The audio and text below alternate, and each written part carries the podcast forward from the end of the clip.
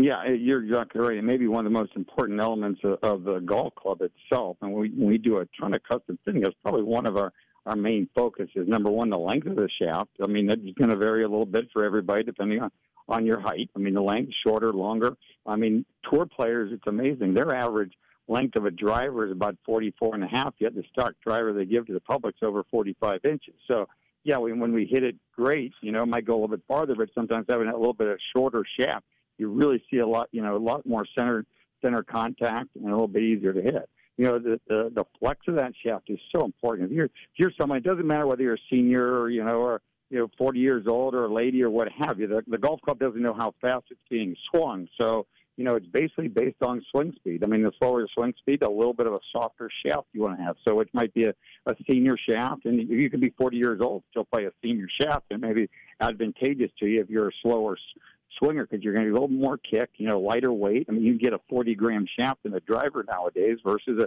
sixty-five or a seventy gram shaft for a, you know, somebody that hits it, you know, three hundred twenty yards. So it's going to be all over the park there. Same with irons. The, the graphite shafts are just made so much better anymore than they used to be, that you can hit a graphite shaft in an iron and get a little bit more elevation, a little bit more distance, and a little softer feel. So, I mean, there's definitely so many different options, and you haven't gotten fit lately yet.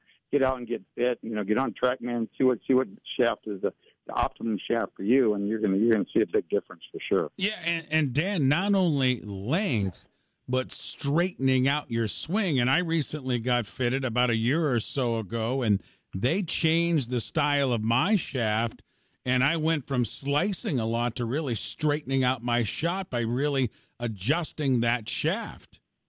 Yeah, you're, you're exactly right. You know, it's, there's certain shafts I hit, and there's no way I can hit it left, you know, just because it's so stiff. I, I have to work so hard. There's other shafts I put in my bag, and I say, I, I can hit this from right to left really easy, and I hook it, you know, because I'm feeling that kick below. So ideally, when you're swinging a golf club, you shouldn't feel a whole lot of play in the shaft, because, once again, trying to time that up is difficult, but it should be perfect for you that when you swing, that, okay, it's, it's kicking at the right point, and it's, and it's going a little bit farther, you know, and it's going to affect the spin on the golf ball tremendously. So if that ball's spinning way too much, you know, we'll, we'll find a shaft that's going to lower the spin rate, and that's going to help you the distance of your driver. So spin is very, very important, and the shaft is probably the biggest element that causes that extra spin on a driver, which causes you to lose some distance.